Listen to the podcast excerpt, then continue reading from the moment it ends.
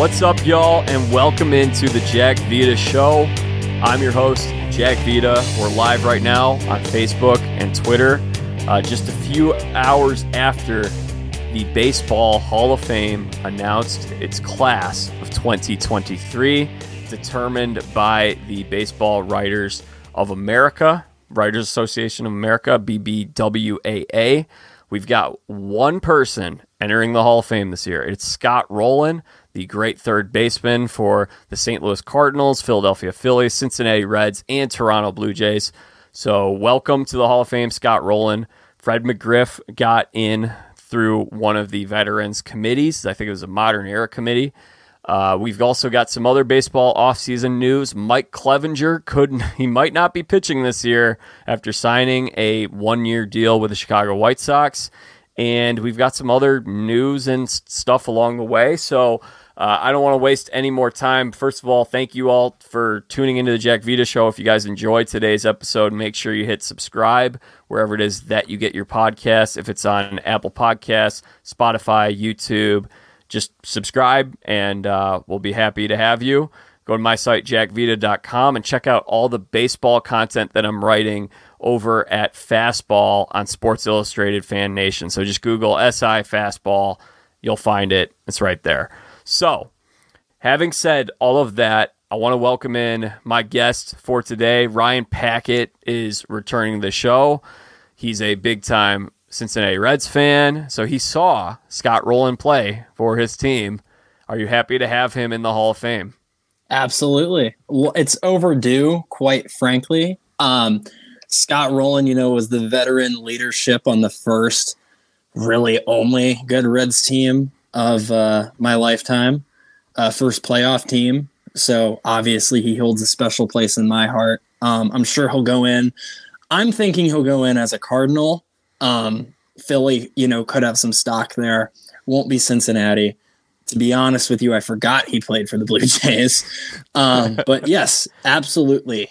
I think uh, the I think Blue Jays had. I think it was like 2009, 2008, 2009. I, yeah, it's 2008, 2009 they had a team one year where it was like him and Kevin Millar, and there were a couple other old guys on that team. Maybe Mark yeah. DeRosa. Yeah. um, I, I, believe Rolen's the ninth, like primary third baseman to get into the Hall of Fame. So I think it's uh, long overdue, but better late than never. Better late than never. So congratulations to Scott Rolen, uh, who enters the Hall of Fame. I'm looking right now. I was off. There was no Kevin Millar on that 09 team. Oh no, he was on the team. He was on that team. Uh, Kevin Millar, Lyle Overbay, Marco Scudero. Marco Scutaro. Gosh, I remember when the giant. Yeah, he was on those Giants teams. Scudero. Vernon Wells, Alex Rios. Some uh, good personalities there. Yeah, it seemed like a fun team. Yeah. They won. How many games do you think they won that year? 78. 75. Very good. Okay. Okay. Not bad. Managed by Cito Gaston. Another good name. this was the weird era of the Blue Jays where they had those weird hats, the weird uniforms. Like okay. they they had the they have their current uniforms that they have right now, which look like the ones they had in the 90s. They had some experimental years in between. They're playing in that weird um like black and white and blue. Yeah. And, when I think of those uniforms, I think of Eric Hinske. Okay, there's another name. Yeah. Um, I think of the like pat the dirt patches around the bases, and the grass runways. yeah. So anyway, uh, welcome to the Hall of Fame, Scott Rolen. He did belong. I do think he was overdue. This was sixth year on the ballot. He just got in. Really, he got seventy six percent of the vote in order to get into the Hall of Fame, you need 75%. He is the lone member of this class. Um, great offensive player, great defensive player. Uh, very similar in terms of career numbers. They run it all day long on MLB Network. Pretty similar to Brooks Ro- Brooks Robinson in terms of the kind of numbers. And Brooks Robinson is heralded as maybe the best third baseman of all time. Yeah, um, he's no Brooks Robinson, that's for sure. the accolades may match up, may start to match up pound for pound. Um, you know, when you look at third basemen that stand out to me. It's Brooke, Brooks Robinson and Mike Schmidt.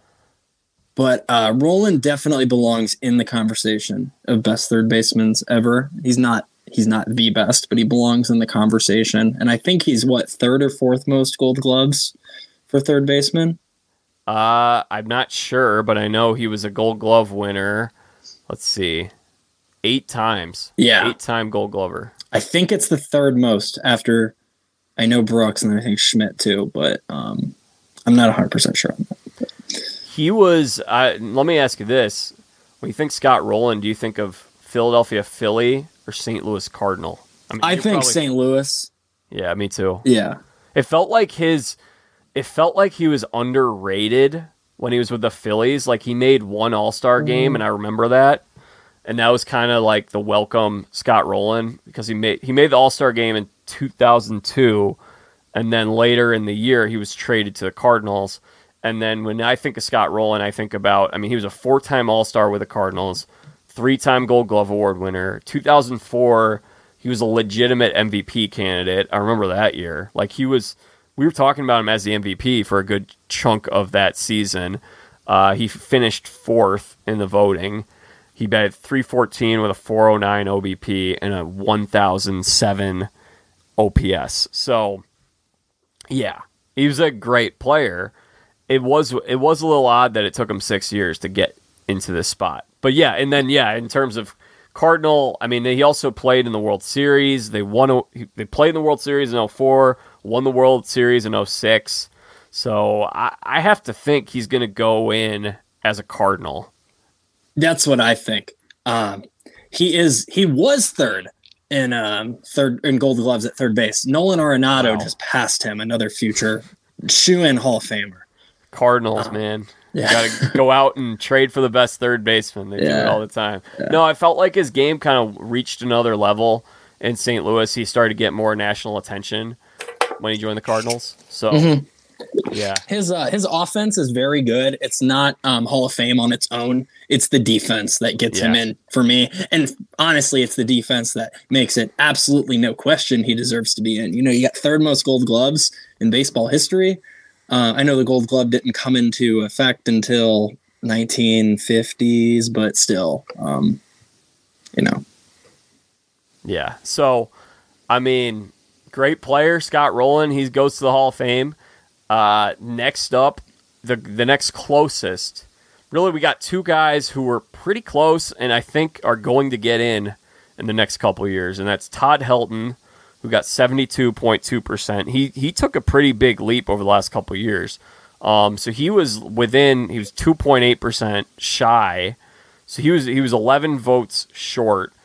He will probably get in and Billy Wagner finally, finally starting to pick up some momentum on this ballot. 68.1%. He's someone I feel like I've been advocating for since he got on the ballot. And I can't believe that was seven years ago now. But I mean, I remember going back, and I guess that was 20, 2015, 2016, talking about Billy Wagner.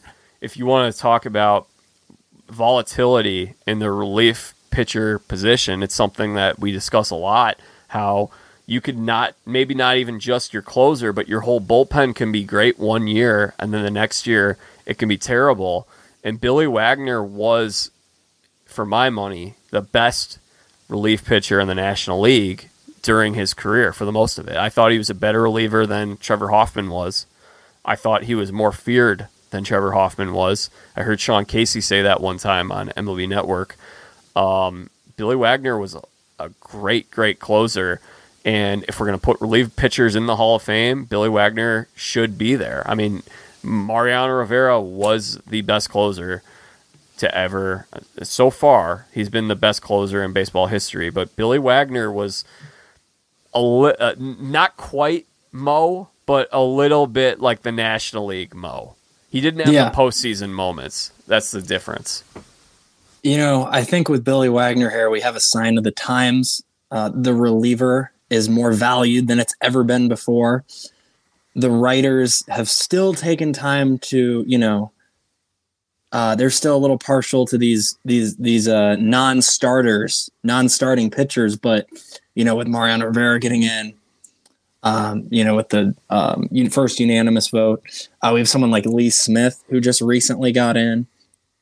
Um, among the newer H uh, relievers, not like our multi-inning relievers of the 70s, like Goose Gossage or um, Bruce Sutter, a little later than that. But those are more your multi-inning guys. You know, now we're talking about like one inning guys, and uh, I think they're starting to be more comfortable pushing these guys through, and that's why we're seeing a late spike with someone like Wagner instead of a steady climb.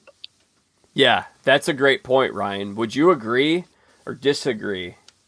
Or I, I'll ask you: Would you rather have the ninth inning, one run lead, and you're about to face, you know, Pujols, Rolen, Jim Edmonds? Would you rather have Trevor Hoffman or Billy Wagner to get? Um, if I'm at the game, I'd rather have Trevor Hoffman because I want to hear Hell's bells. um, if you're you managing know, the team, I'd probably take Trevor Hoffman. Really? Okay. If okay. there's runners on base, you know, then maybe I'd swing more towards Wagner because we got a little bit more strikeout power. Um, I think Hoffman overall would be more consistent, but I'm certainly not going to be disappointed if the door opens and Billy Wagner comes running out to um I, I don't know what song he ran out to, but um I'd be okay with that for sure. I would definitely um, you know, we're talking, you know, best National League, uh best left-handed reliever ever, Jack Vita. I would say so, yeah. Okay. I mean, in the modern era, I feel like Chapman is probably the other one that people talk about, but I'd still I would take Billy Wagner over Chapman. I would take Billy Wagner too. I mean, um, who else? Who else? Josh Hader might get in that conversation. Could be. Could be. Uh, Andrew Miller wasn't dominant no, long enough. That, yeah, not to that degree. Um, I mean, because Josh Hader, we're looking at like a guy who was great for like four years so far. Yeah. And with Wagner and even with Chapman, Chapman had probably 10 great years. Mm-hmm. Maybe like maybe maybe like six great years and four really good years. I don't know. I mean, he's had the longevity. Hader's just it's too early to you know we can't can't say that quite yet because I think that's probably the most valuable. Mm-hmm. I don't know if I should say it's maybe it's the best measuring stick when you talk about best closers is the longevity factor because you know you could. I feel like there have been so many guys who have had one great year, like Derek Turnbow. he won. Like he had like a great year in 2004, mm-hmm. but you know he Zach Britton. Zach Britton, yeah. I mean, he's not bad otherwise, but he had one year that's just had, unlike the other. He should have won that. He should have been a Cy Young finalist that mm-hmm. year. Maybe I even mean, won the Cy Young. I would have voted for him. I mean, Eric Gagne won one, so yeah, he did. Uh, 2016, Zach Britton, he was great. Mm-hmm. Okay, so Billy Wagner, he should get in. He's got two more years to do it. Todd Helton in his fifth year, 72.2%, and Billy Wagner was 68.1%. So Todd Helton has five years to get plus 2.8%. He will do that. I would be shocking if he didn't.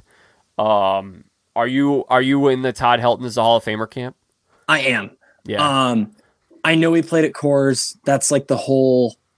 I mean, if he puts up numbers 85% of what he has and he didn't play for the Rockies, he's in already. Oh, easily. Yeah. Um, so that's the whole story with him. Larry Walker getting in has helped push the needle, I think. Um, yeah. You, do you think do you think Larry Walker was a better player than Todd Helton? Oh man. Um, if I'm starting a team, you know, Todd Helton's a first baseman, so that hurts him. And, you know, he does have some good pop, but the whole thing with him is the on base, you know, and, and Todd Helton is one of only, I believe, five guys in the modern era to get on base 400 or more times in a season, uh, twice or more. And Helton did it in 2000 and in 2001. He did it 2000, 2001, 2002, 2005, 2006, and okay. 2007. Okay. And in 2007, we, were, not even talking about him anymore. Yeah. That 320 with a 434 OBP that year. I'm I'm saying get on base 400 times. Oh, I'm sorry. He did that twice in 2000. percentage. Yeah, he did that in 2000 and Uh, in 2001. Got on base 400 times, and usually the threshold for elite on base is getting on uh, 300 times. So, what was his? Uh, since you have, what was his uh, OBP in 2000 or 2001? Was it about 500? 2000, it was 463 Yeah, so that's with a that's just ridiculous. 1.162 OPS and a 163 OPS plus. Yeah, that's just ridiculous. I don't care if you're playing Coors. Yeah, he's got to be in. And you know, Dan O'Dowd, good friend of the show, Dan O'Dowd. Uh, he made, and obviously he was, um, he was running the Rockies when Todd Helton was playing for him, and he made the point that Todd Helton. Part of the thing is if you play at Coors Field, you have to go from playing at Coors Field to then playing on the road. It might be a little tougher to play on the road to go from that kind of out like they have they have a gigantic outfield and they also have um the what's the word I'm I'm blanking on it right now.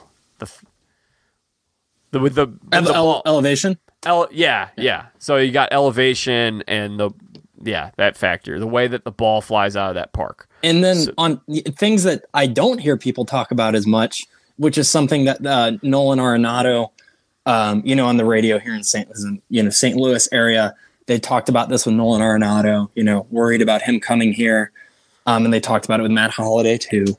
But balls break, pitch breaking pitches Yes. move differently. So if you were playing half your games in Colorado, and whenever you go on the road, you're dealing with different breaks. And I mean, that's that's uh, that sounds nightmarish for a hitter to for curveballs to look different like that. So I think that's something that needs to be talked about more. It is something that needs to be talked about. And I mean, and you can't use this entirely, but I mean, like DJ LeMahieu, little similar to Todd Helton in terms of gets on base, great defensive player. We haven't even mentioned that Todd Helton won three gold gloves. I remember thinking of him as like maybe not the gold standard, but I, as a kid, I always thought Todd Helton. Oh man, that guy's a great defensive player. Like first base, who's the best first defensive first baseman in the league? Todd Helton was maybe the first guy I thought of, and I just think that. So yeah, and everything we're talking about, you're adjusting from how breaking pitches are. You're adjusting from how the ball is flying out of your own ballpark to then where you're playing. And I mean, like, he was great. It's not like we're talking about a guy who is like, man, like he really, really, he was really, really, really, really good at Coors Field. No, he was great. I mean, 463 OBP, 414 OBP twice in his career. 2005 led Major League Baseball, or he led, okay, 2005, he had a 320 average and a 445 OBP, and he was not an all star that year. Like, that's, I think, honestly, part of the thing I feel like, for whatever reason, it's like we moved on from Todd Helton, and maybe it's because there were so many great first basemen in the National League, um, especially from 2005 to 2010. Most of them playing in the NL Central alone. It was just stacked. There were so many good ones. So if you're going off all star appearances, he made 2000, 2001, 2002, 2003, and 2004. All five of those years, he was an all star. Then he wasn't an all star for the rest of his career.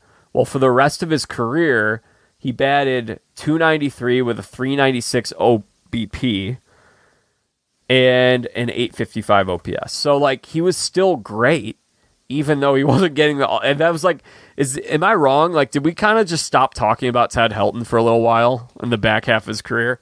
I'm a little younger than you, so his heyday. I mean, like I, I'm not that much younger than you, but I do think I'm younger enough to where I missed out on prime Todd Helton, and you might have caught it. I don't. Yeah, I'm not 100% sure. Um, but no, yeah, he was not. I never remember a point in my life when he was well talked about. Yeah.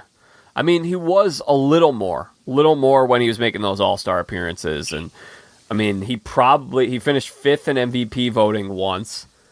He led the league in batting average, OBP, slugging, and OPS, and total bases, all that year, and he finished fifth in MVP voting. That was the Jeff Kent MVP year, by the way. But alas. Um, and we'll get to him. Um, oh, he had I, RBI. He had 147 RBI that year. I love how you say RBI too instead of RBIs. As a as an English person over here. Oh, okay. So you say RBI too, right? no, I say RBIs and it's wrong. so I love how you're able to say RBI. There's not many people say RBI. It's because I'm a baseball writer. You can't write RBIs, Yeah. so I think it's just conditioned me to only say RBI. But No, I'm yes, I'm agree. I'm in agreement with you. The four guys on this ballot that I'm like, these four need to be in: Scott Rolen, Todd Helton, Billy Wagner, Jeff Kent. Mhm. Jeff Kent did not get in. This was his last year on the ballot uh, uh, for the writers' ballot. He still, I think, he will get in from one of the veterans committees. He was too good a player not to, too great of a player. Um, he got forty six and a half percent. This is I don't like to be real hard on like I this whole I'm not big on this like oh my gosh who's that one guy who didn't vote for Derek Jeter to be a unanimous Hall of Famer like who cares but I mean I just can't believe I, I I can it's not surprising because we weren't expecting Kent to get in this year but um yeah so I mean like he he was 30% shy and this is the guy who has more home runs than any other second baseman in MLB history. Yeah, I think to make the case, you have to look at historical context. Without the historical context, you can't have an accurate conversation about Jeff Kent. Um, most home runs by a second baseman, correct? Now, Yep. he's not a better hitter than Rogers Hornsby. He's not a better hitter than Joe Morgan. We're not saying that. However, when you look at the historical context and see that he played in the steroid era, and I believe in innocent until proven guilty, Jack Vita. Yep. So I think that we need to talk about to have this conversation with full understanding that Jeff Kent did not take steroids. His There numbers no, need to be no like there are no indicators that would suggest he ever did. There yeah. There's no, of obviously no suspension. Like no there are a lot of report. guys who there are a lot of guys where it's like okay, like there's a little speculation, but there was no speculation with Jeff Kent. Yeah, there's no no Mitchell report, no Balco. Um, you know, you have a Jeff Kent, probably about as blue collar as you're going to get from a pro athlete. Uh, in- that could be part of the reason why him and Barry Bonds did not get along. He knew Barry Bonds was juicing, and Jeff Kent potentially doing it clean, and he has this chip on his shoulder, and he's not getting the respect that Barry Bonds is. Um, so yeah, I mean, it, the numbers that he put up may I I I don't know if I'm just looking at his stats if I would vote for him to be in the Hall of Fame. With the historical context of him playing in the steroid era and him doing what he did at second base is what gets him my vote for the National Baseball Hall of Fame and why I'm upset that he's not getting in. Um, Jack, do you think that his personality um, is part of why he's not getting votes? Well, Mad Dog Russo, Mad Dog's words, not mine. He's been going off on this for years. Mad Dog probably, I mean, Mad Dog knows more people that vote for this thing than I do. So I, it doesn't mean that he's right, but this is his opinion. He thinks that Jeff Kent, personality, a little bit of personality, but also he thinks the politics. He thinks Jeff Kent has been pretty outspoken politically and he, not in a way that a lot of writers might agree with. Uh, so he thinks that that is part of what's holding him back. I don't know if that's the case. I have no idea. Um, I don't really, I, I honestly don't know because the thing that was really interesting on the topic of personality was I, I've made mention of this on previous podcasts. I read the book Game of Shadows about Barry Bonds' PED usage. It's a good book if you want to learn more about it. One of the things they talk about was the clashing between Kent and Bonds, and the book described uh, Jeff Kent as like this renegade outlaw cowboy who is kind of like Bonds was Bonds was very difficult to be teammates with. He bulldozed a lot of people. There were a lot of guys who just were like, I'm gonna stay out of his way. And Kent was the type of person who's like, I'm gonna I'm gonna stand up to that guy. I'm not gonna deal with it. What, what we saw from Survivor, of him on Survivor, it's not surprising that that's how he was. He's confrontational. So there'd be stuff where like Bonds, like Kent would get on the bus and Bonds would be like, "That's my seat. I always sit there," and Kent would just be like, "Tough, go sit back there." Like he would Mm-hmm. he would talk back to him. So the day that they got into that fight was actually started by the third baseman, who I believe No, it's not believe. It is. It's not believe. It is. it was. Okay, so it's the It was. current manager of the Cincinnati Reds, David Bell. That is correct. Yeah. So David Bell fires the ball over to second base. Um, and they had, I can't remember if they had runners on first and second, or maybe it was just a runner on first, but it was going to be a tough play to turn two. Kent wasn't anticipating him throwing over to the ball, to second base. He throws the ball in the outfield, opens the floodgates, and they have a bad inning. I can't remember who they're playing. Maybe the Cardinals, actually. But then they go into the dugout, and Kent says to Bell, like, no, you should have thrown to you should have thrown to first. The way the book described it was it was Kent being not really like being like assaulting him with his words. It was more just like trying to be a leader and be like, no, throw to first in that situation. Like, and then Bonds comes over and says, That's not what I've heard, and you know, and I, I'm sure what you read is more accurate than what I've heard over and over again. What I've heard is that uh, Jeff Kent talked to David Bell in a way that we cannot speak on the Jack Vita show. so It's possible, very possible. And I mean, this book was not flattering towards Bonds one bit, so it there could have been a little bias there. But in this particular instance, Bonds comes over, and they had been clashing for for a while. And Bonds just said, like, I think you threw it to the right base. He said something like smart alecky like that. And Kent says, F you. And that's how the whole thing broke out. okay, yeah, the, yeah.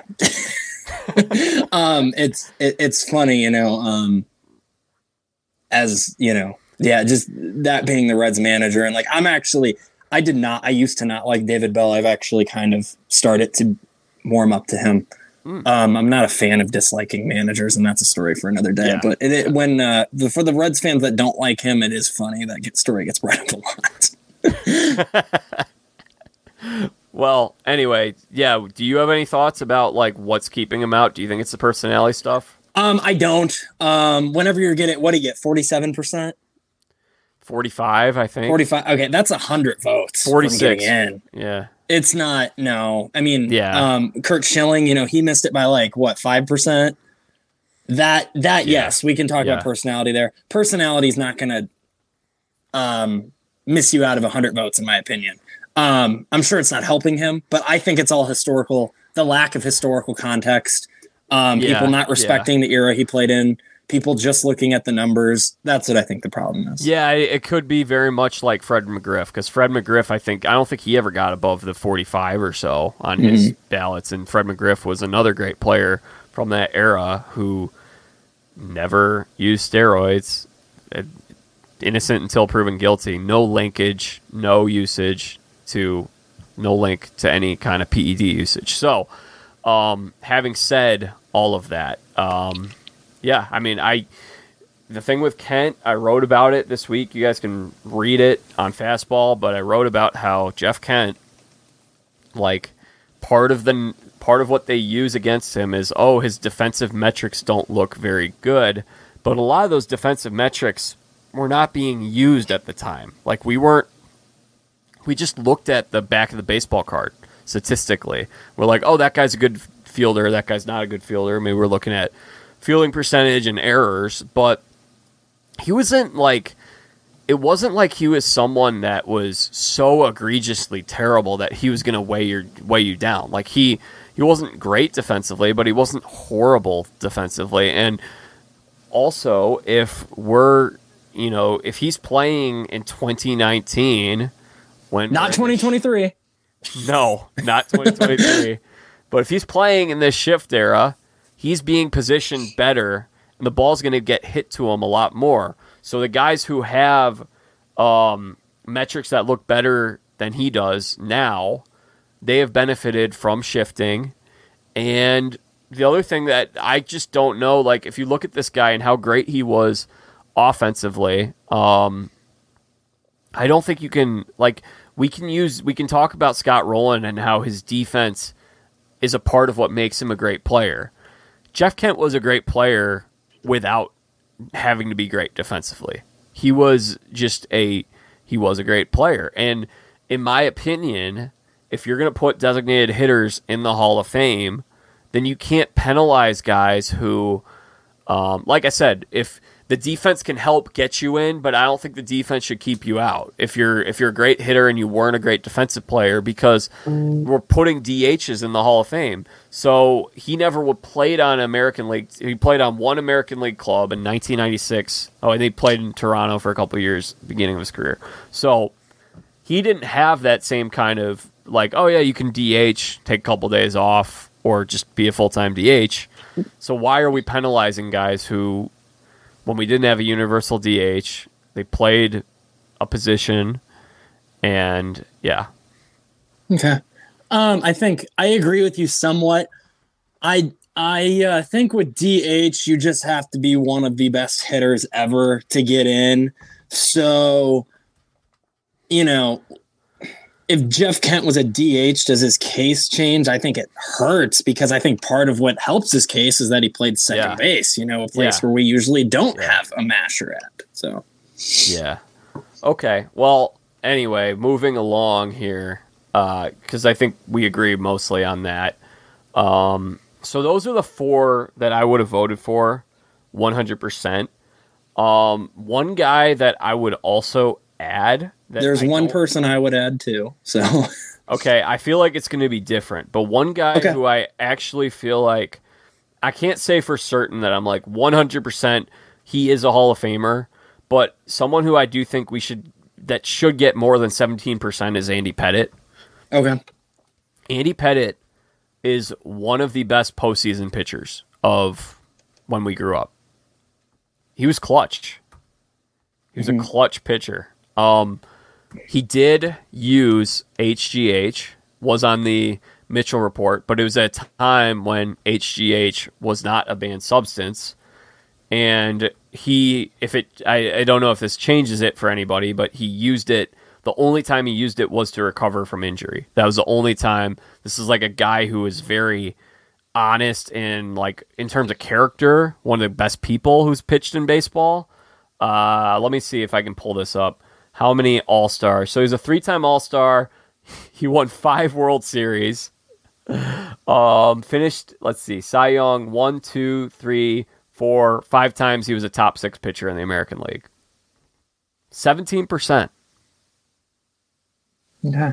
I'm uh you know, I don't really think whether you're I mean, I I'm not sure this was your argument anyway, but I don't think whether you're a good person or not or like an even great person with the media, you know, this argument's stupid coming out of my mouth anyway because of course it's going to matter because we have opinionated baseball writers voting here, Yeah. but I don't I think it should all matter, you know, I think how you were as a baseball player. It's not the good person Hall of Fame, you know.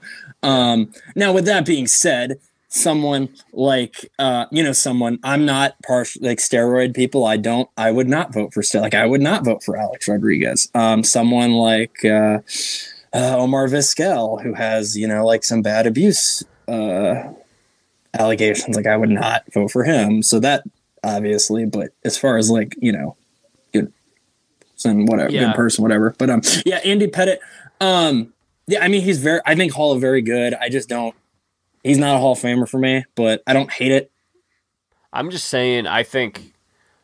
I think he should be more of like a fifty percent guy than a seventeen percent guy. That's what I'm saying. I don't know for certain if he's a Hall of Fame guy, but I am a little surprised that, especially for pitching on the Yankees. I mean, some of those other players from that era though fell off the ballot really quickly. Like Bernie Williams should be in the Hall of Fame. Mm-hmm. Bernie Williams was a great player. Posada fell off the ballot immediately. Bernie Williams was probably, I mean, at least one of those World Series teams, he was the best player on. I mean, that's obviously a conversation. It's not the Bernie Williams podcast, but It can Um, be. could be.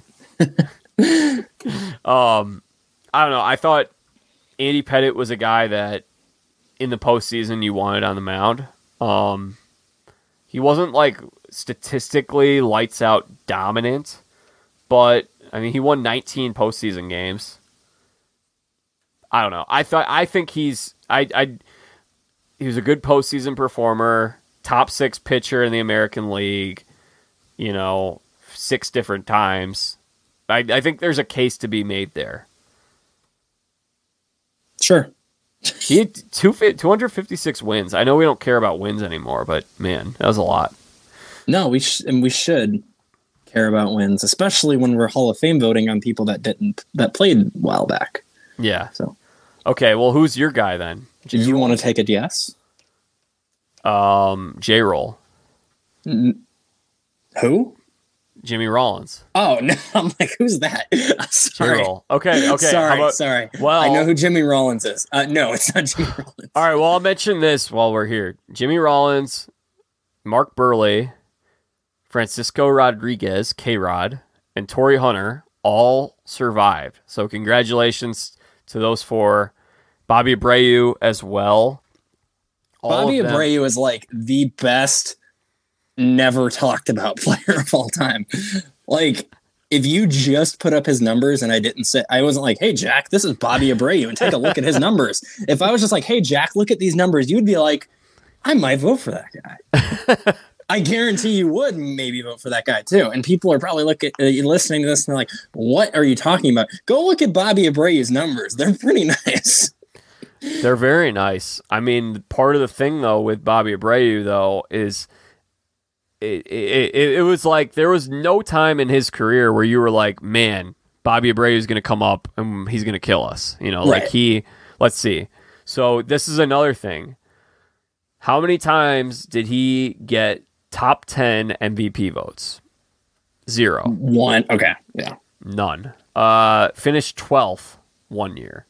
Yeah. 16th, 17th, 14th. So I like think- he's a, he would be if you want to talk about Hall very good. I think he's the poster child. I think there's two ways to get in the Hall of Fame. Either you're Sandy Koufax and you are just ungodly dominant for five years, like best of the best, you know, like MVP, top three, five years in a row, or you have massive uh, longevity because this game is hard. This game is hard to be elite at for a long time. If you have 15 plus years of great numbers, then you know not great, but very good numbers, then yes, that that should get you in too. Um, with that being said, I don't care how good your counting numbers are. If you don't even have one year where you're, you know, a top 10 player, you, you don't belong in the Hall of Fame. Yeah. Well, um, I will say that his teammate J. Roll, Jimmy Rollins, he's going to get a little more consideration. Three-time All-Star, an MVP at the shortstop position, and he had that amazing hit streak.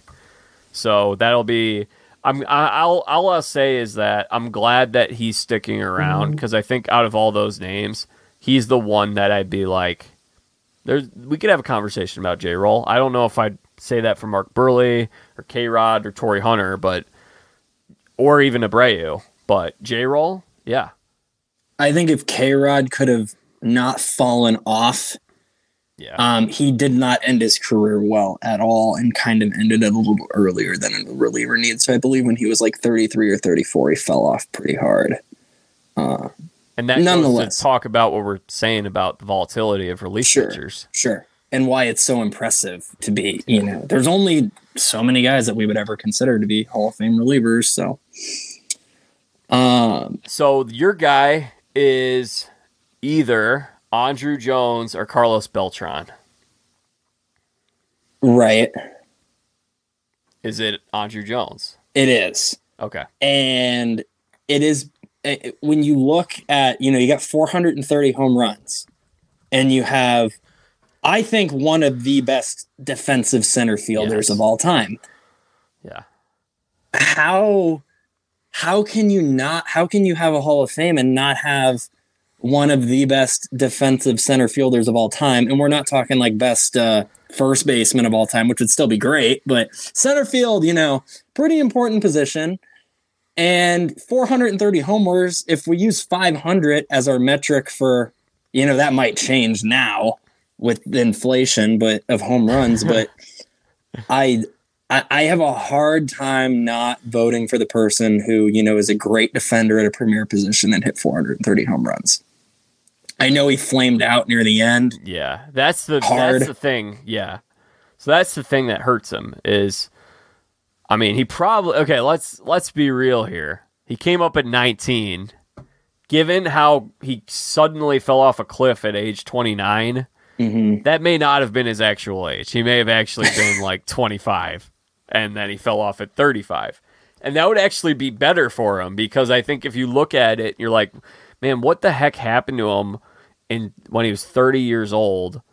And then uh, he went over the Dodgers for a little bit and he was on the Rangers and the White Sox, the Yankees, and he just wasn't it's like he just was not the same player. He had 51 home runs, I, I mean, 2005. I always thought Albert Pujols was older than he said, but it doesn't matter anymore. well, based on last year, he may have been younger. 42, 48, 84, whatever that boy hits. So, um, so yeah, I I think you sold me. I mean, he's another one that I haven't like in all honesty, I don't have a vote and in the past we've been so focused on Clemens, Bonds. I don't even like to put Schilling into that group, but for whatever reason he's part of that group even though he never used steroids. But now we had a chance this year to kind of talk a little more about some of these other guys. And I think Andruw Jones is someone who probably should be certainly examined a little more closely. Do you think he will get in? So he got, by the way, Andruw Jones, 58.1%. So he got the fourth highest amount of amount of votes behind Billy Wagner, Todd Helton, Scott Rolen.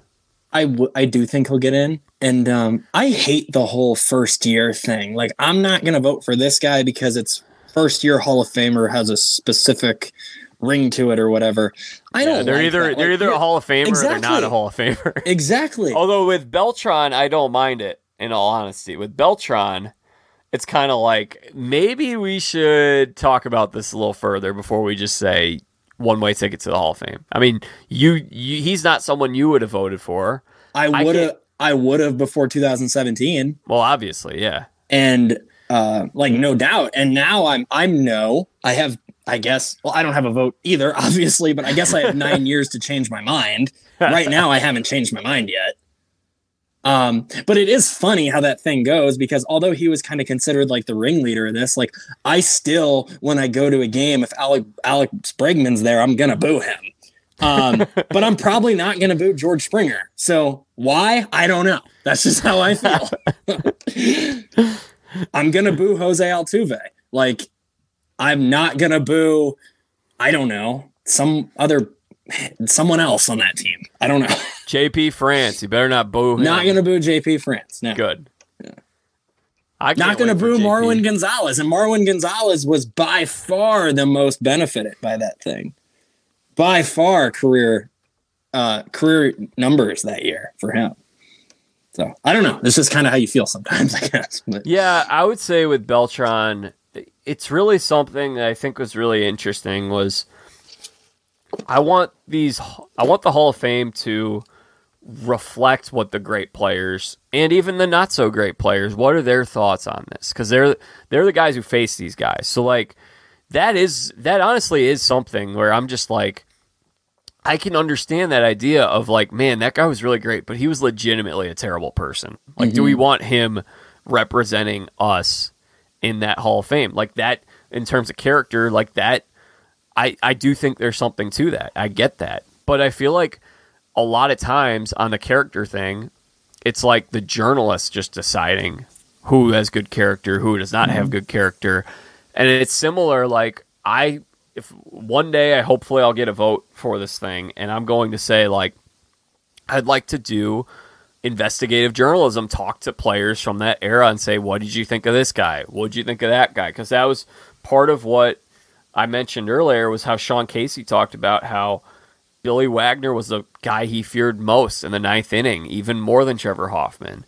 And I think that really matters. So, having said all of that, with the steroid era, there were a lot of guys who have not spoken out against it. And part of it was probably because of the players union at that time of like this is going to hurt us.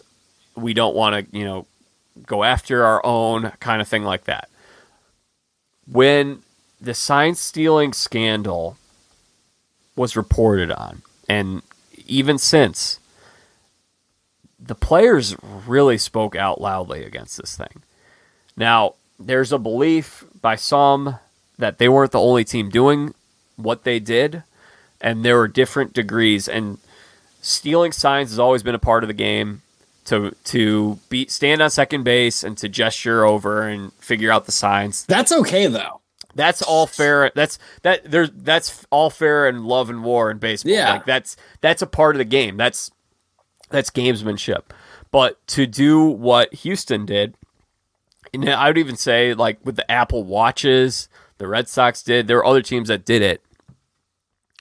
And then the other the so like the the the um the amount of disgust and disdain from the players like that that means something. That that should mean something and that's a big part of why I believe Carlos Beltran did not get in today.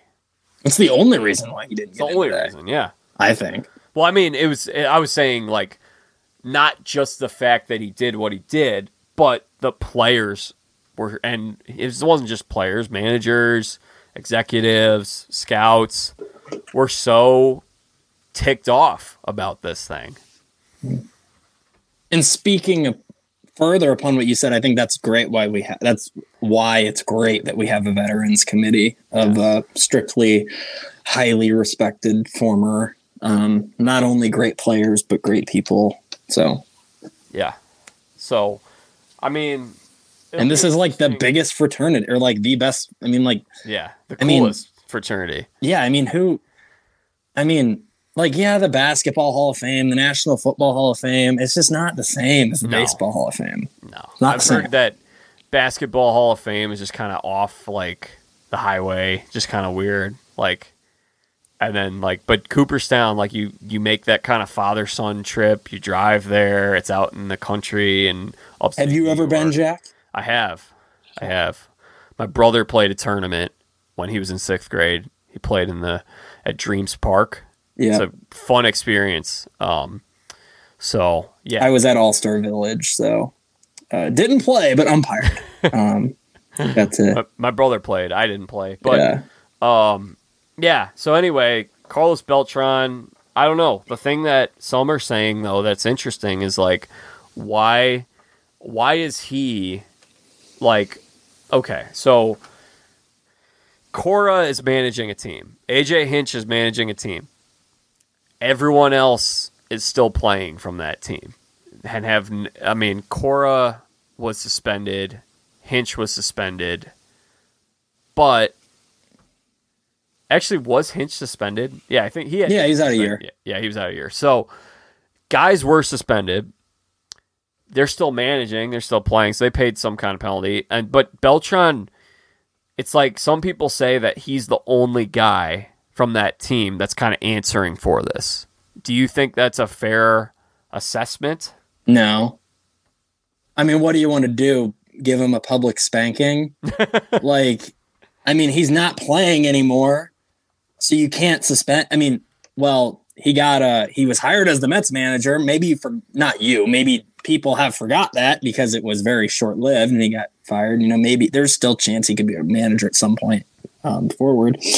Um, but I mean, okay, the players didn't get suspended, which of course I would have loved to see these players get suspended, but they are, you know, some of them get it really bad in road ballparks still.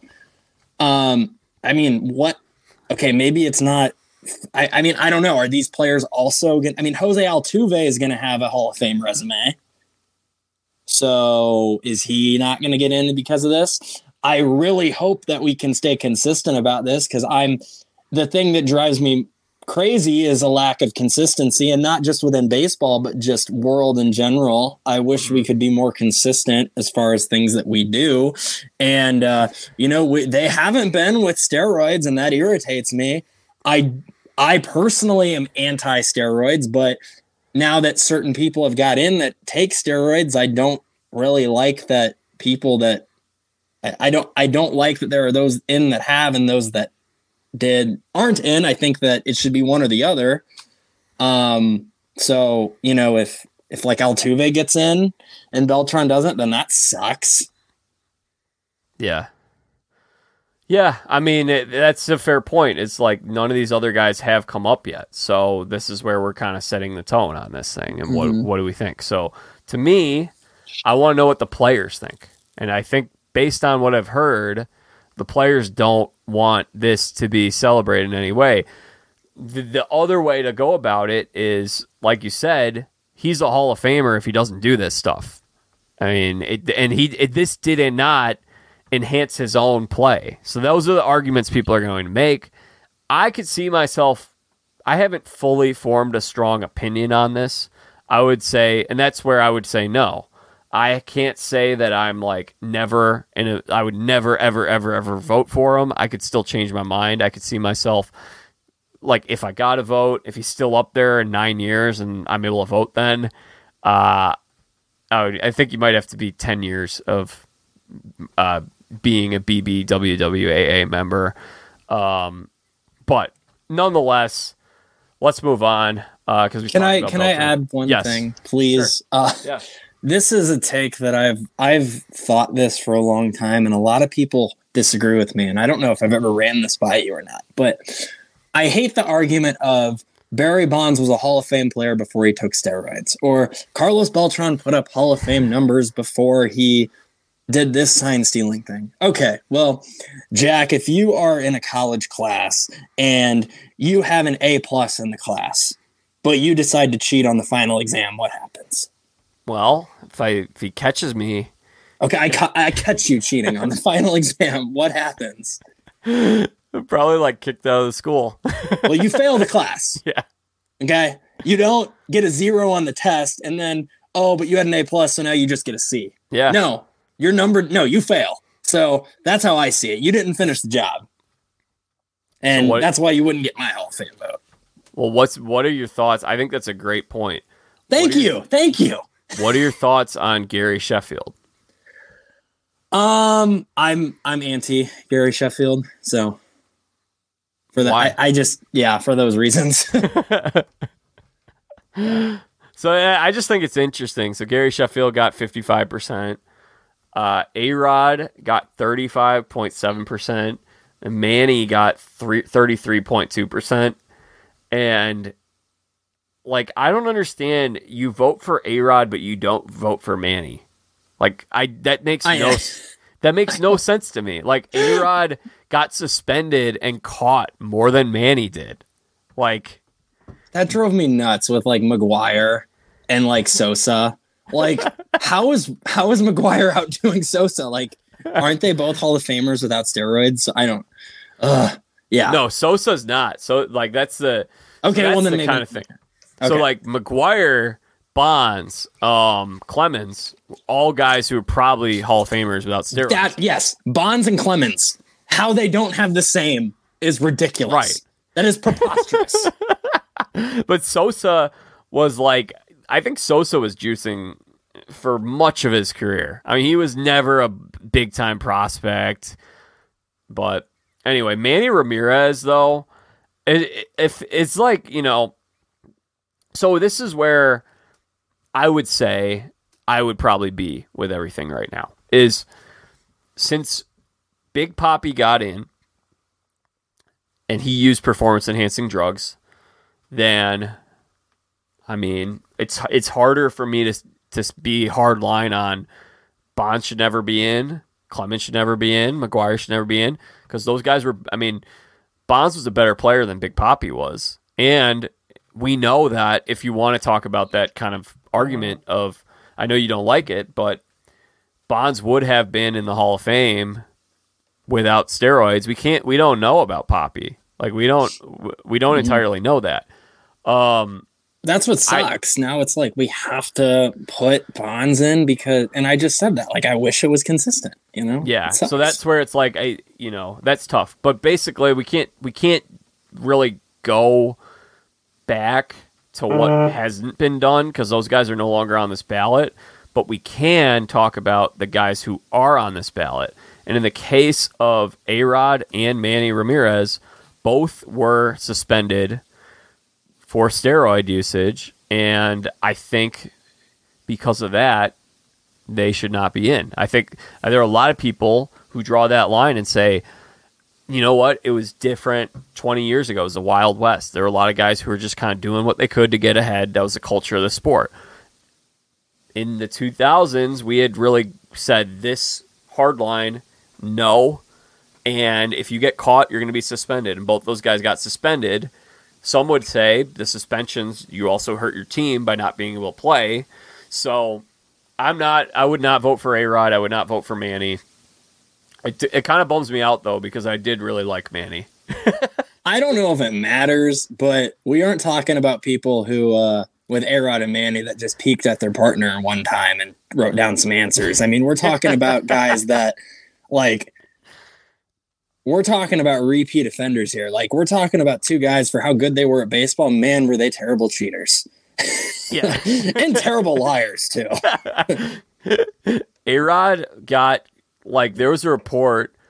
Um, I think someone wrote a book and said that Arod did was taking steroids in high school. That all of a sudden he Yes. put on a hundred Yes. hundred pounds of muscle his senior year of high school. And I remember some people trying to be like, "Oh, that's puberty." Well, I went in- through puberty too, and that did not happen. He was in touch with Canseco as a high schooler. I don't know. If, have you read Juiced? They went to the same high school, didn't they? Christopher Columbus High School. That's where Uh, same area, went. Florida. I don't know if it was the same high school. I'm have pretty sure. Juiced? Yeah, juiced. I haven't read it. Did you read Very it? easy read. Oh, I Very believe easy. it. Jose Canseco, not you don't need a big vocabulary. it's a nice, you know. I I'm happy I read it. It's fine. Like it's you can skip through the Madonna chapter, but it's like it, it has some stuff in there that's worth this reading. So whatever. Okay, so I got it wrong. They did not. I'm looking at Christopher Columbus High School. It's got the alumni, and I don't see either of them on here. But I Okay. do see Orestes Destrade, the Big O, Pedro Grifol, the manager of the White Sox, Jon Jay, uh, Izzy Molina. Is he related to the other Molinas? I only know of um Yadier and Jose and uh, Bengie. Izzy Molina, he is not related to the brothers. Okay, but nonetheless, yeah. So, so A Rod was a, a big time cheater. yep. Okay, um, so And we're talking about on the baseball field.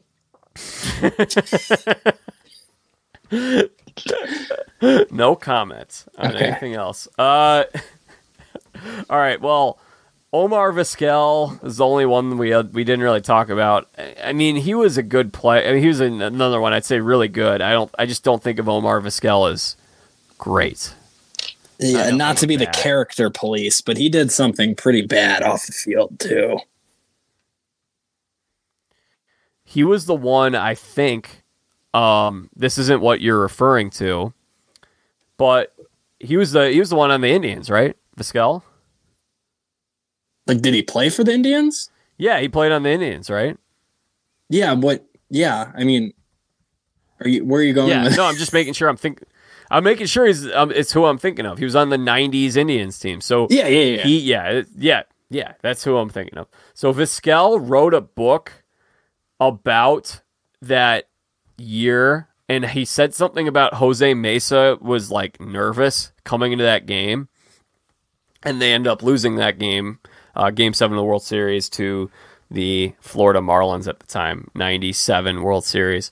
So in his book, he wrote something about Jose Mesa being nervous. Jose did not like that. So every time he faced Omar Vizquel for the rest of his career, he vowed to throw at him. so if you want to look it up, you can find a YouTube compilation probably of all the times that Jose Mesa threw at Omar Vizquel. I love it. Never heard of that one. It's in the there's I mentioned I've talked about it before on this podcast. There's a great documentary that MLB Network produced. It's called the, the Dynasty That Never Was about the Cleveland Indians of the 90s. Okay. Assistant GM for those teams, do you know? Do I know? Yeah, who the assistant GM was? I mean, is it is it the friend of the podcast? Yes, Dan Okay. O'Dowd. Okay. Yeah, John Hart was the GM. Okay. Well, only other thing that's worth noting is we had a bunch of guys fall off the ballot. So we had Houston, or sorry, Matt Cain, Jacoby Ellsbury, Andre Ethier, JJ Hardy, Jhonny Peralta, Jered Weaver, and Jayson Werth. Did not get a single vote. Bronson Arroyo, R.A. Dickey, John Lackey, Mike Napoli, Huston Street all got one vote. Mm-hmm. Who's voting for Bronson Arroyo? I, I'm being dead honest. Like five minutes before I logged on with you, I yelled down, "Oh my god, Sean!" to my brother. "Oh my god, Bronson Arroyo got a vote!" And he goes, "That's awesome, but who's the dummy who voted for him?" And I go, "I agree with you, but thank you." They must love. Uh, they must be a fellow rubber hamstring friend or whatever because of that leg kick. Oh my god. I don't know. I don't know if you like Jack, when I played baseball when I was younger, we always, when we were warming up before games, would imitate pitchers. And Bronson Arroyo was the one that we would imitate all the time. And luckily, no one ever got, no one ever ripped a hamstring doing that. but Dontrelle Willis was another one. Oh my, one. yeah, yeah. Dontrelle Willis. Yeah. Um. So Bronson Arroyo got a vote. I I really would like to know the logic there, but I am happy for him. Uh, John Lackey, one vote. I, I, yeah, John Lackey could get a vote or two. I think that's. I mean, John Lackey. Let's see, three-time World Series champion. Um, I won an ERA like, title one year. I feel like John Lackey in a parallel universe or an alternate universe could have been John Rocker. like John Lackey, you'd be a great Survivor contestant. Well, John Lackey's kind of a not kind of John Lackey's a jerk. Like John Lackey, though, I mean, there's a the the one vote I think is totally legitimate. Like he had a really, really, really good career. Do you remember when he got tossed for throwing at Kinsler? and he uh, missed uh, the first time. it was the very first pitch of the game, and I think he had just came come back from injury too, and he missed. And then the second one, he hit him. He actually hit him, and the umpire threw him out. And he's like, "What? What? Why'd you throw me?" and I, I'm like, "Dude, you missed on the first one. Like it's pretty obvious." The John Lackey experience in Chicago was a it was a fun few years. It was definitely. I mean, he to his credit, I did not think when the Cubs signed him that they were going to get a whole lot out of that. And in his age 37 season in 2016, he had a 3.35 ERA. Do you know that an umpire meeting I went to once, one of our uh, umpire meetings, solely like John Lackey was the topic of conversation for like half an hour because of that time when he got thrown out. Do you remember when he struck out Carlos Martinez? Or no, he threw a pitch right down the middle and Carlos Martinez took it and he started walking to the like, and the umpire didn't call it. And then on the next pitch, he got a two RBI single. Now, mid play, the home plate umpire ejected John Lackey. And we had an entire discussion of what happens if a player who's been ejected then makes a play. Like he got ejected mid play, but then so like, say the he tags someone out. What happens? What's the answer to it? The answer is the play. He is not um, fully ejected until the play is over. The answer is the out. Okay. If he makes a play, it stands. So all right, uh, well, but yeah, what? perplexing. Uh, something new. Very interesting scenario. One other guy I want to mention, R.A. Dickey. He got his one vote. Like that's one. I'm like, I mean, I'm happy for any of these guys. I'm totally happy with that. Like, I'm yeah. totally like R.A. Dickey. Like, just for the like there i feel like he's someone that's going to be like talked about in um he'll be remembered i don't know like there's a sports and literature class at the high school i teach at and the baseball player that like one of the baseball players that there's a unit on is mark fidrych i feel like ra dickey could be a unit in like 30 years just like coming back at age like 38 with the knuckleball and everything like totally cool with him getting a vote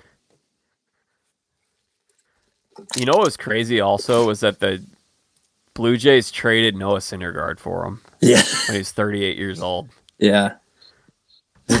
Similar pitcher. That was that The Blue Jays did that in 2013 where they they really went all in and they made a big it was like one of those 2012 Miami Marlins kind of teams. They're like, we got everything. We're gonna go out Mhm. and retrade for these guys. We're gonna sign these free agents, but didn't work out. But R.A. Dickey, um, great life story too. Um, yeah. Oh my gosh, yes.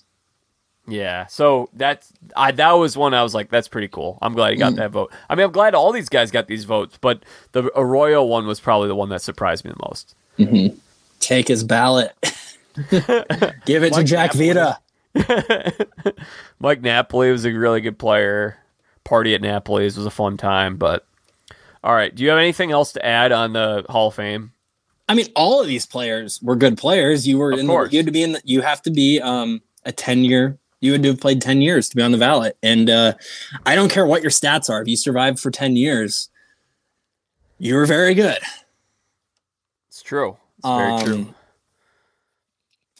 Uh, I'm. I'm also. What is your opinion on blank ballots? Well, if you don't want to vote for someone, you don't have to vote for someone. Do you think I'm they totally should just cool not it. vote? Yeah, I don't, same. If you want to vote, vote however you want to vote. Mm, If you don't uh, think anyone should go in, and don't.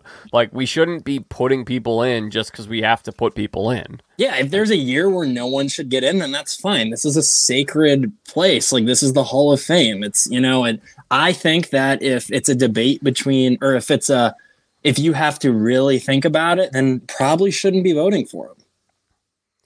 So next year, first year, guys, let me let me hear yes or no, just quickly.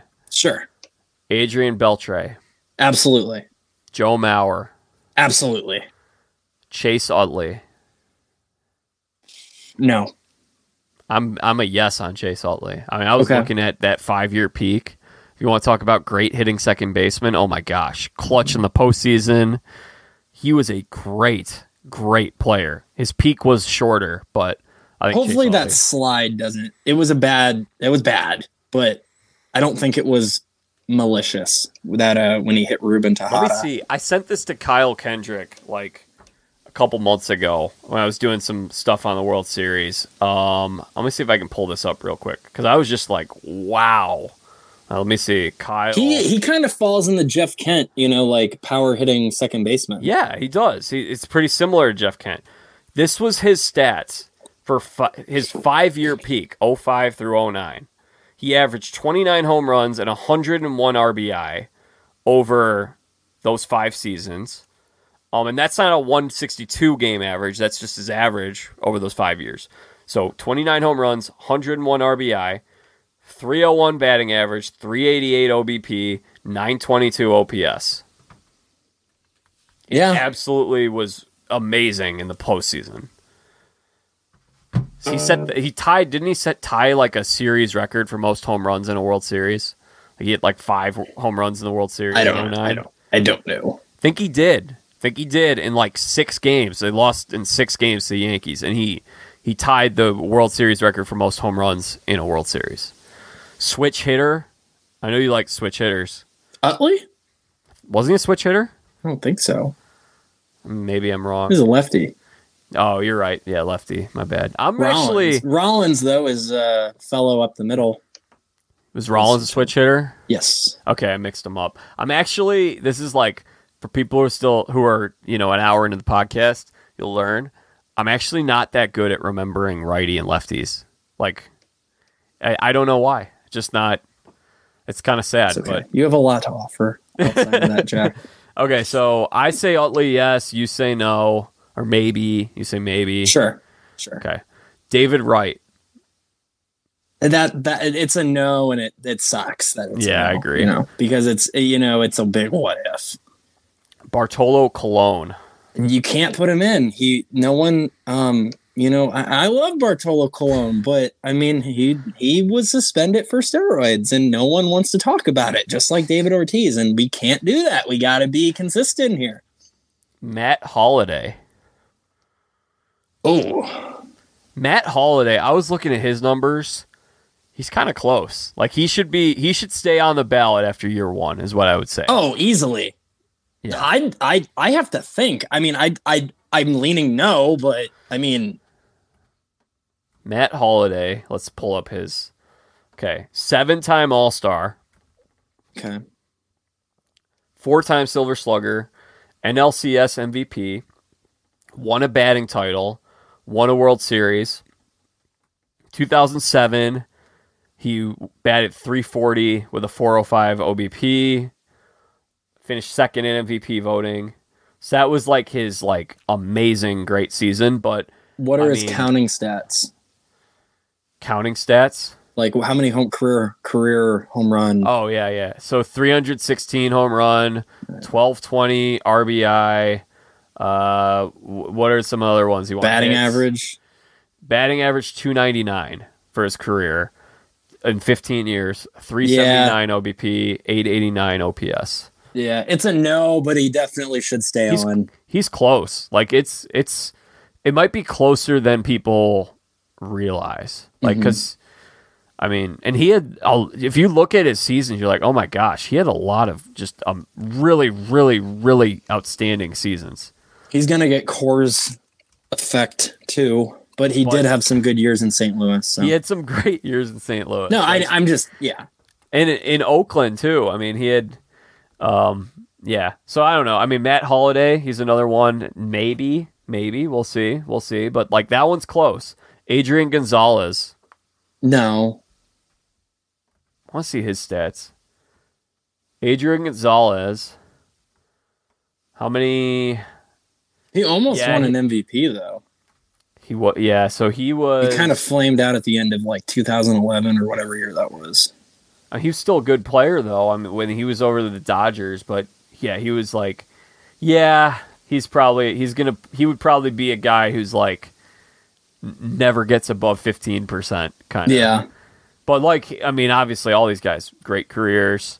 Um, I think Holliday's closer. I'm looking. I'm comparing after looking at Holliday stats. I'm like, wow, because I always, I mean, you know, I. If you think of those players, you're probably not thinking of like Matt Holliday being like significantly greater than Adrian Gonzalez, but I'm looking at these two. I'm like, wow, you know. So Adrian Gonzalez probably no. Um, Jose Bautista, Joey Bats, I mean no, and he did. he PED, didn't he? No, I don't think he ever got caught, but he has that weird going from being terrible to a random 49 home run season Yes. or something. no, I'm sure a picture of his uh, NLDS Game 5 home run against the Rangers is hanging in Cooperstown somewhere. but no, he's not getting into the Hall of Fame and he's not getting he's not going to survive past the Okay, first. last one. Oh, actually, no. There, there are more. Um, Jose Reyes, No. Victor Martinez, No. James Shields, No. Brandon Phillips, No. Denard Span. And Brandon Phillips will get mad about it too. he will. Denard Span no. Chase Headley. Um, no, and, and you know, Brandon Phillips is going to be the first person ever to be on the Hall of Fame ballot and still be playing baseball at a professional level. Is he still playing? I think He's so. Like in Korea. no, Mexico, I think. Wow. Doug Wow. Fister, Yovani Gallardo, No.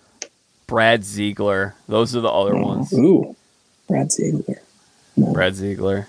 Um, oh wait, there are more. There are two. Ryan Madson, Phil Hughes, Brandon Morrow, Chris Tillman, Jim Johnson, and Santiago Casilla. Santiago. Um, there's a uh, oh, what are they called? Like it's like a Dorktown or whatever video on um, Santiago Casilla having the most depressing at bat in MLB history. he got walked. He's a closer, okay, and he he was playing a game in Florida that like there was like 400 people there, and as a reliever, he came up to bat because it was like a I don't know, like a 12 run game, and he got walked on four pitches. And they voted that like the most depressing at bat in Major League Baseball history. Oh my gosh, that's fun. I mean, not a Hall of Famer, but a member of a really great bullpen when the Giants won the World Yeah. Series. Yeah. And that was a And then who was the one Or- before that? Um, Ryan Brian Madson's Wilson. been retired for five years. Oh. yeah. Okay. I'm still mad at him because he was on the Reds, never once pitched for us, and he hit Joey Votto on purpose back in like 2017 because we hit Bryce Harper on an 0-2 count. and Joey Votto was out for like a month. So yes. I can't believe that was five years ago. It's it's hard for me to believe that 2017 was like six years ago. That was when I graduated college. I'm like, Yeah. wow, time's moving by quickly. So, all right. Well, anyway, that was that's what the Hall of Fame ballot's going to look like next year. So, Mauer, yes. I mean, Mauer is probably a. I mean, do you think Mauer and Beltre are first ballot, oh, absolutely.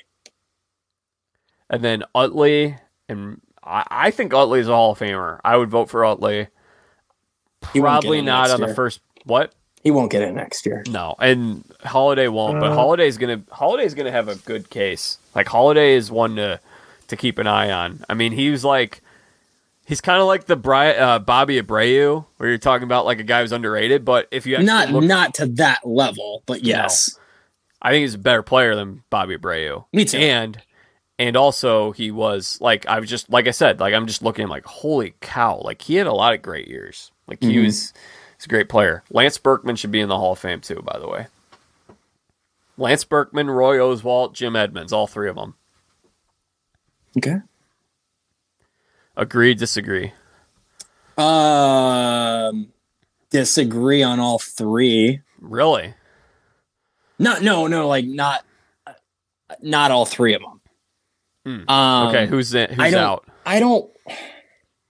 This is just off the top of my head because I I don't like to give opinions with. I don't want to put something out there without okay, complete okay. information. But Yeah. off the top of my head, um, Oswalt, no. Edmonds, yeah, no. Berkman, I mean, I'm no on all three just because it's. But I'm not like I could change my mind in five minutes if I looked at the numbers. But- I will convince you before we do this next year. I, I Okay, will do it. fair enough. Fair enough. um, we're not we don't have time to do it today. So, all right. Well, the next big news story from today is something that isn't something that we talk about with a light heart. Obviously, we got some news that um, Mike Clevinger has been is under investigation by Major League Baseball right now, and he might not be pitching this year. He got signed by the Chicago White Sox as a free agent thing that's interesting is this investigation has been open since last summer. So the only thing that I, you know, one thing I do wonder is when Trevor Bauer had an investigation open on him, he was gone. He wasn't pitching at all. But Clevinger was pitching all throughout last year, even with this investigation open. Do you find that interesting? Um, no. Trevor Bauer's the whipping boy. Trevor Bauer. I mean, I think part of it is now that this is public, there's a PR thing. So I don't I don't think Mike Clevinger is going to pitch until this thing's taken care of now. Oh, absolutely not. So that's probably the difference. Is the Bauer stuff became public immediately, and this was reported on because the Athletic talked to this woman who was alleging child abuse, domestic violence, um, which is not something that you know we talk about with light heart. We we joke about anything like that, but And Trevor Um, Bauer and uh, Mike Clevinger were like best friends in Cleveland. It's true. So, um, I will say that I wrote about this earlier, and I know it hindsight's twenty twenty, but I don't know why the White Sox didn't just re up on Johnny Cueto after what he gave them last year on a minor league deal, because they ended up paying Clevinger the same amount of money that Cueto got from the Marlins, and Cueto proved that he could pitch in that ballpark, which is a hitter's park he found the fountain of youth last year. I don't know why they didn't want to just bring Cueto back as their fifth starter. I mean, they must have seen. I mean, I have to think they're looking at Clevinger with more upside because you're looking at Clevinger as your fifth starter, and this is a guy who just a few years ago the Padres gave up a really big package for in a trade. So a belief that Clevinger could bounce back into that, I guess. But I mean, I and I know it's easy to say right now, but um, I would have just kept Cueto. I think it's all upside, like you said. Um, you know, for number five guy, yeah, Johnny Cueto is great. Um, but uh, Clevinger certainly has more upside. So I don't. I mean, I don't hate the move, but um, White Sox obviously said- now it's Yeah. Yeah. White Sox said that they were not aware of this investigation. One second, I got to sneeze. Muted my mic in time. There we go. That was a loud sneeze. People, the no listeners would not sneezing on like the Jack Vita show. Um. So anyway, long story short, White Sox might need to find a fifth starter now. We'll see what happens. Uh, in other news, the let's see. So we had Jesus Aguilar got picked up by the Oakland A's. Trevor Bauer is still without a team uh, since the last time we did one of these baseball things, and I'm going to give you my prediction on Bauer. Ryan, tell me if you agree, disagree. Can we talk about Jesus Aguilar's pant size first? Sure. Oh my god, you can fit probably three major leaguers in. I remember when he was in Milwaukee, there was a little like bit where they had multiple guys and it's like two guys would put on his pant. Like his legs are freaking tree trunks. like they are unlike anything. Like he is like the Taft of baseball. So anyways, go your All right. prediction. Yes. I, I'm glad we took that little detour for you to remind us of that. Um, okay, so my prediction with Trevor Bauer is I think someone's going to pick him up. I think if you want to, I mean, anyone who picks him up is going to take some kind of PR hit. However, you're going to take an even greater PR hit if you pick him up right now in January when there's nothing going on because that's going to be like you're to that's to be a story from now till spring training whereas if you're Kansas City who or even like Baltimore Baltimore is a team that it's not a huge market they are right now wanting to add a starting pitcher I don't know. Maybe they've said already that they they've come out and said we will not stand for Trevor Bauer. We will not pick him up. I know there are some teams that have done that, but my thought is, if you're going to pick up Trevor Bauer, you're going to do it after spring training starts, or maybe even after the season starts, because I'm in this business right now where I'm trying to find stuff to write about. There's not a whole lot to talk about and write about right now. So when the season gets so if you pick up Bauer, you're going to take an even bigger PR hit. It's going to be a big story going into spring training. If you pick him up after spring training started, it's still going to be a story, no doubt. Obviously, it's going to be a story, and there will be some kind of PR hit that your team takes. However, at the same time, people are going to be more like, okay, look at this home run that Aaron Judge just hit, or look at what this rookie's doing over here. So, my thought is he will get picked up, but it's not going to happen until spring training begins or even the regular season begins, and he's going to get picked up by a smaller market team. Makes a lot of sense to me. I hadn't thought about it like that, but I love the I love what you're saying. I, I completely um, I think that makes a lot of sense.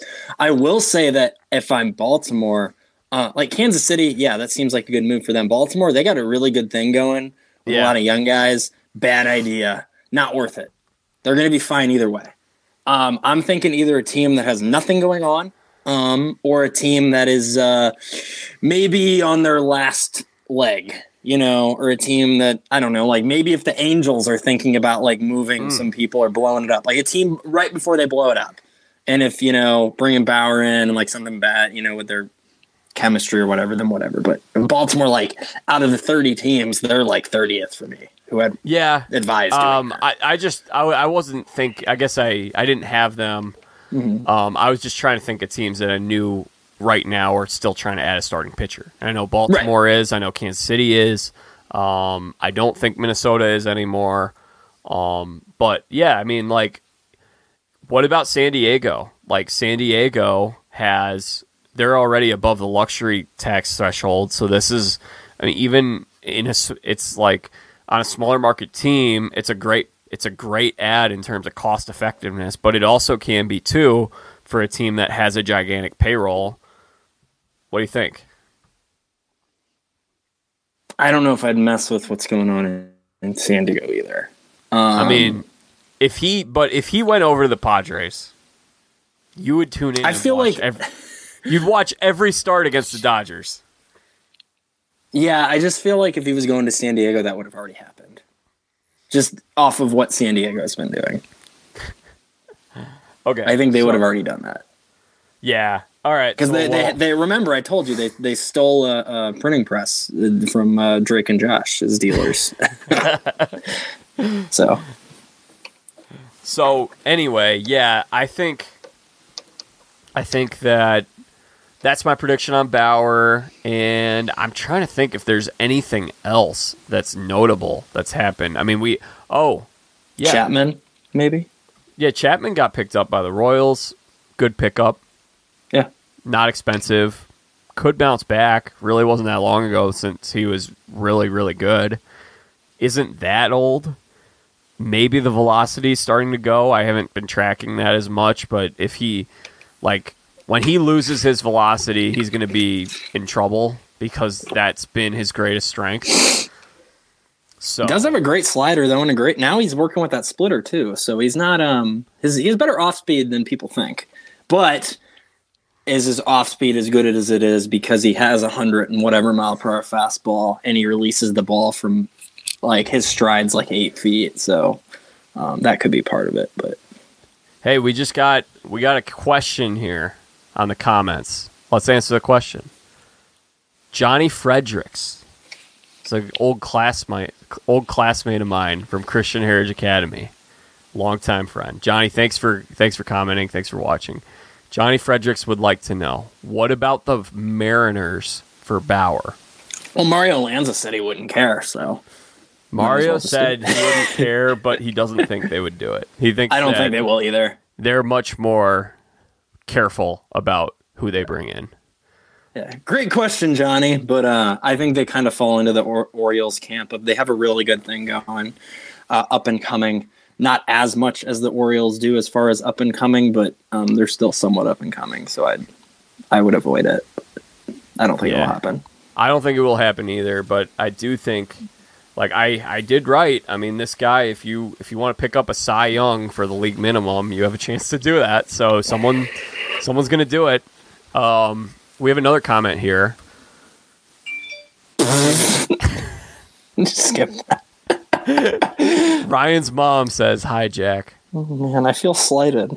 that was when that was when you disappeared. We lost Ryan for like Oh, a couple okay. minutes, and I was like, leave. I was like, guys, comment so that way I can uh, I can answer some questions here. Um, okay, well, the last thing is this Pablo Lopez trade.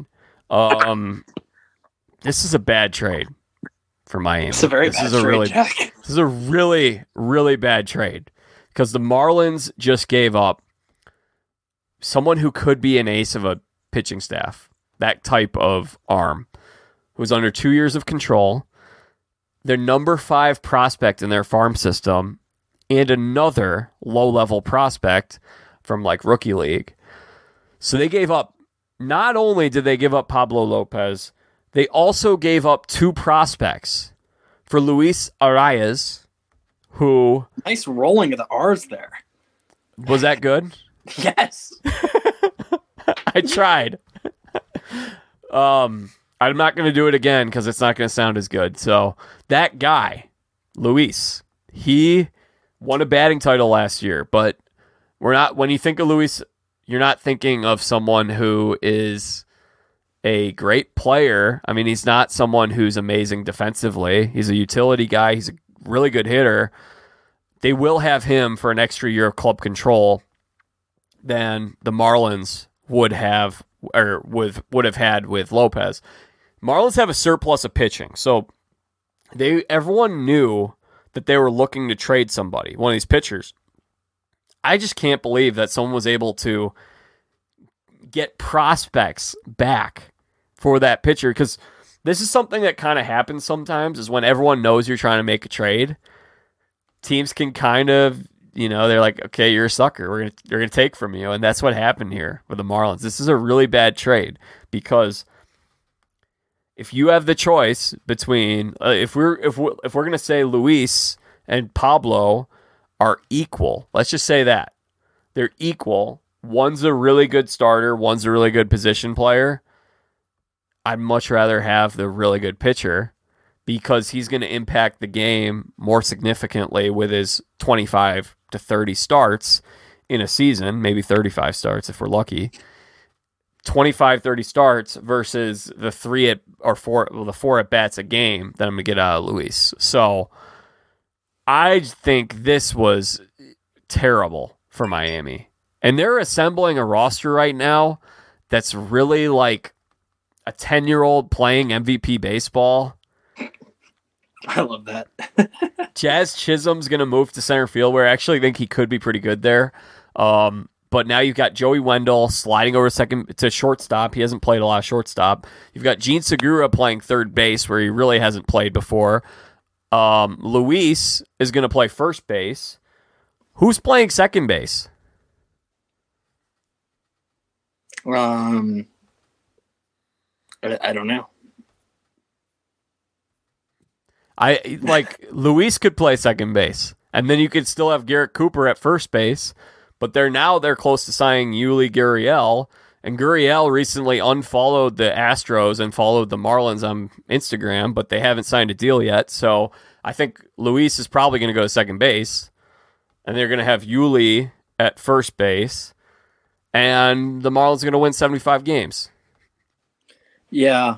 Um, the Marlins are kind of in a bad spot because they're in a division with three win now teams in Atlanta, New York, and Philly. And Atlanta and New York aren't going anywhere. Philly might be a team that in two or three years is struggling, but I don't see Atlanta Yeah. or New York going anywhere. So I don't really know what you do if you're Miami. Like, do you try to win? I don't know. Because it's like, if you're like, well, we're a couple years out, it's not like that's going to be that much better of an option anyway. And I and I completely agree with you. By the way, whenever this trade happened, my brother texted me and he's like, "Hey, uh, Luis Arraez's got traded for uh, Pablo Lopez," and I go, and he goes, "And there's more to the deal," and I go, "Okay, wh- well, what else is Miami getting?" And he's like, "No, Miami's sending more people," and I'm like, "What?" I'm like, "Huh? That doesn't make sense." I I can't imagine that. Like, I know the Yankees uh, had a deal fall through like at the eleventh hour with um, Miami at the deadline, and I, I, I, Miami fans would probably get sick if they saw what that offer was. I, I don't know what it was, but I'm sure it was more than this. It was probably even more than they gave up for Montas. Yeah, I would think it would probably be not Volpe, but probably Cabrera. I think Cabrera probably would have been in there. Peraza, Or- yeah, Peraza, not Cabrera. Peraza, Wait, Peraza's better. not Cabrera. Yeah, Peraza, Peraza. Whoever their number two shortstop guy was. Peraza. Yeah. I don't know. I mean, that's uh that's wild. So um oh, got some uh I got some interesting off the record stuff just now from Ooh. a source. I can't say it on here. I'll tell you when we get off. Or maybe I won't. Okay. Um I've never got to be that guy before. all right, we did Johnny asked another question and then we're gonna wrap this thing up. He said, What about Jazz playing center field? What do you think, Ryan? Um, there's a lot of value to him at second base. Uh, so, but if if that's how the puzzle works, that's how the puzzle works. I uh, in the the 13 year olds that I coach, I preach versatility with them. You know, if you, um, it wasn't very fun for me when I got to high school and I could only play first base. Uh, guess I had to be the best hitter and I wasn't. So I wasn't that uh well. I uh, I I I was done picking up baseball bats and I was just throwing them. So uh yeah i think that's great and uh, if that's how the piece of the puzzle works i'm i think it's totally cool that he can play center field um i think that's I know. heard, so I believe it was his idea that he wanted to. That was someone uh, Nightengale, I think, reported on that. That he he said, "I'd like to move to center field," or he said, "I'd be happy to move to center field if the team needs us to." Um, he's athletic. He's speedy. I think it's always. I mean, there's gonna be a learning curve. It's probably gonna take him a little bit because I do think that a lot of guys are either an infielder or an outfielder it's totally different fly balls from where you're positioned in the infield, seeing them off the bat versus when you're seeing them in the outfield. Um, and I don't know when the I don't know when the last time he played center field was. He probably played it at some point growing up. Um, let's see his fielding. He is not. Miami's big park too. It's a big park. Um, so I mean, I could see him over time becoming really good at the position because he's very athletic. Um, and I do think he's up for that kind of challenge, which I like. Um, he's going to probably turn himself into a center fielder, but there'll probably be a little bit of growing pains. Yeah, I wouldn't. That wouldn't surprise me. Um, but if you if, know, if, if someone can do better, it, I think he can do it. Yeah, I'm not that worried about it. And if it gets better bats into the lineup, then I think it's great for Miami. Thank you for the questions, Johnny. Okay, so Ryan, is there anything else baseball related you want to touch on before we say goodbye for now? I'm good. Thanks for having me. Thanks for being here. Check him out on Twitter.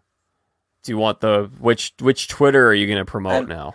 I don't I don't know. I've never promoted any of them, so well, he's tweeting a lot about college basketball, and we'll do, we'll probably do some more college basketball stuff in the uh, in the coming months, hopefully, with March Madness coming up.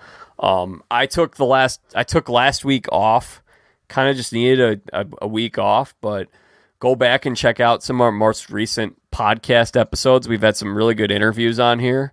Um, we've had some other off-season conversations. So, like, if you want to hear our takes on some of the more hot button, uh, hot stove free agent signings and some of the trades that have happened.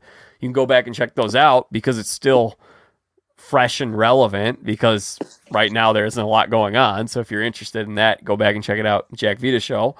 Um, Stephanie was on last week with Rachel Riley. We talked a little bit about their new show, The Traders, and we should have another episode with Stephanie next week to go a little deeper on that. But we've also had some great episodes with, we spoke with two MLB pitchers, talked with one who is trying to get his back way and his, his, uh, trying to get back into the show. right. Well, I guess that was really funny. He's trying to get back into the show, find his way back. Ryan Dull uh, who holds he holds an MLB record and has his jersey in Cooperstown, so you guys can check that out. Pitch for the A's and a couple other teams as well. And then uh, also spoke with JP France, who should hopefully make his MLB debut for the Houston Astros this season. So if you guys enjoy the podcast, make sure you subscribe. You can go back and check those out. We'll have more content coming soon. I'm sure we'll do more baseball stuff, and we're only a few weeks out from spring training, so make sure you guys are following along. You can follow me on social media at Jack Vita Show on Twitter, Facebook, and Instagram. And until our next episode, I'm Jack Vita, bringing the dancing lobsters.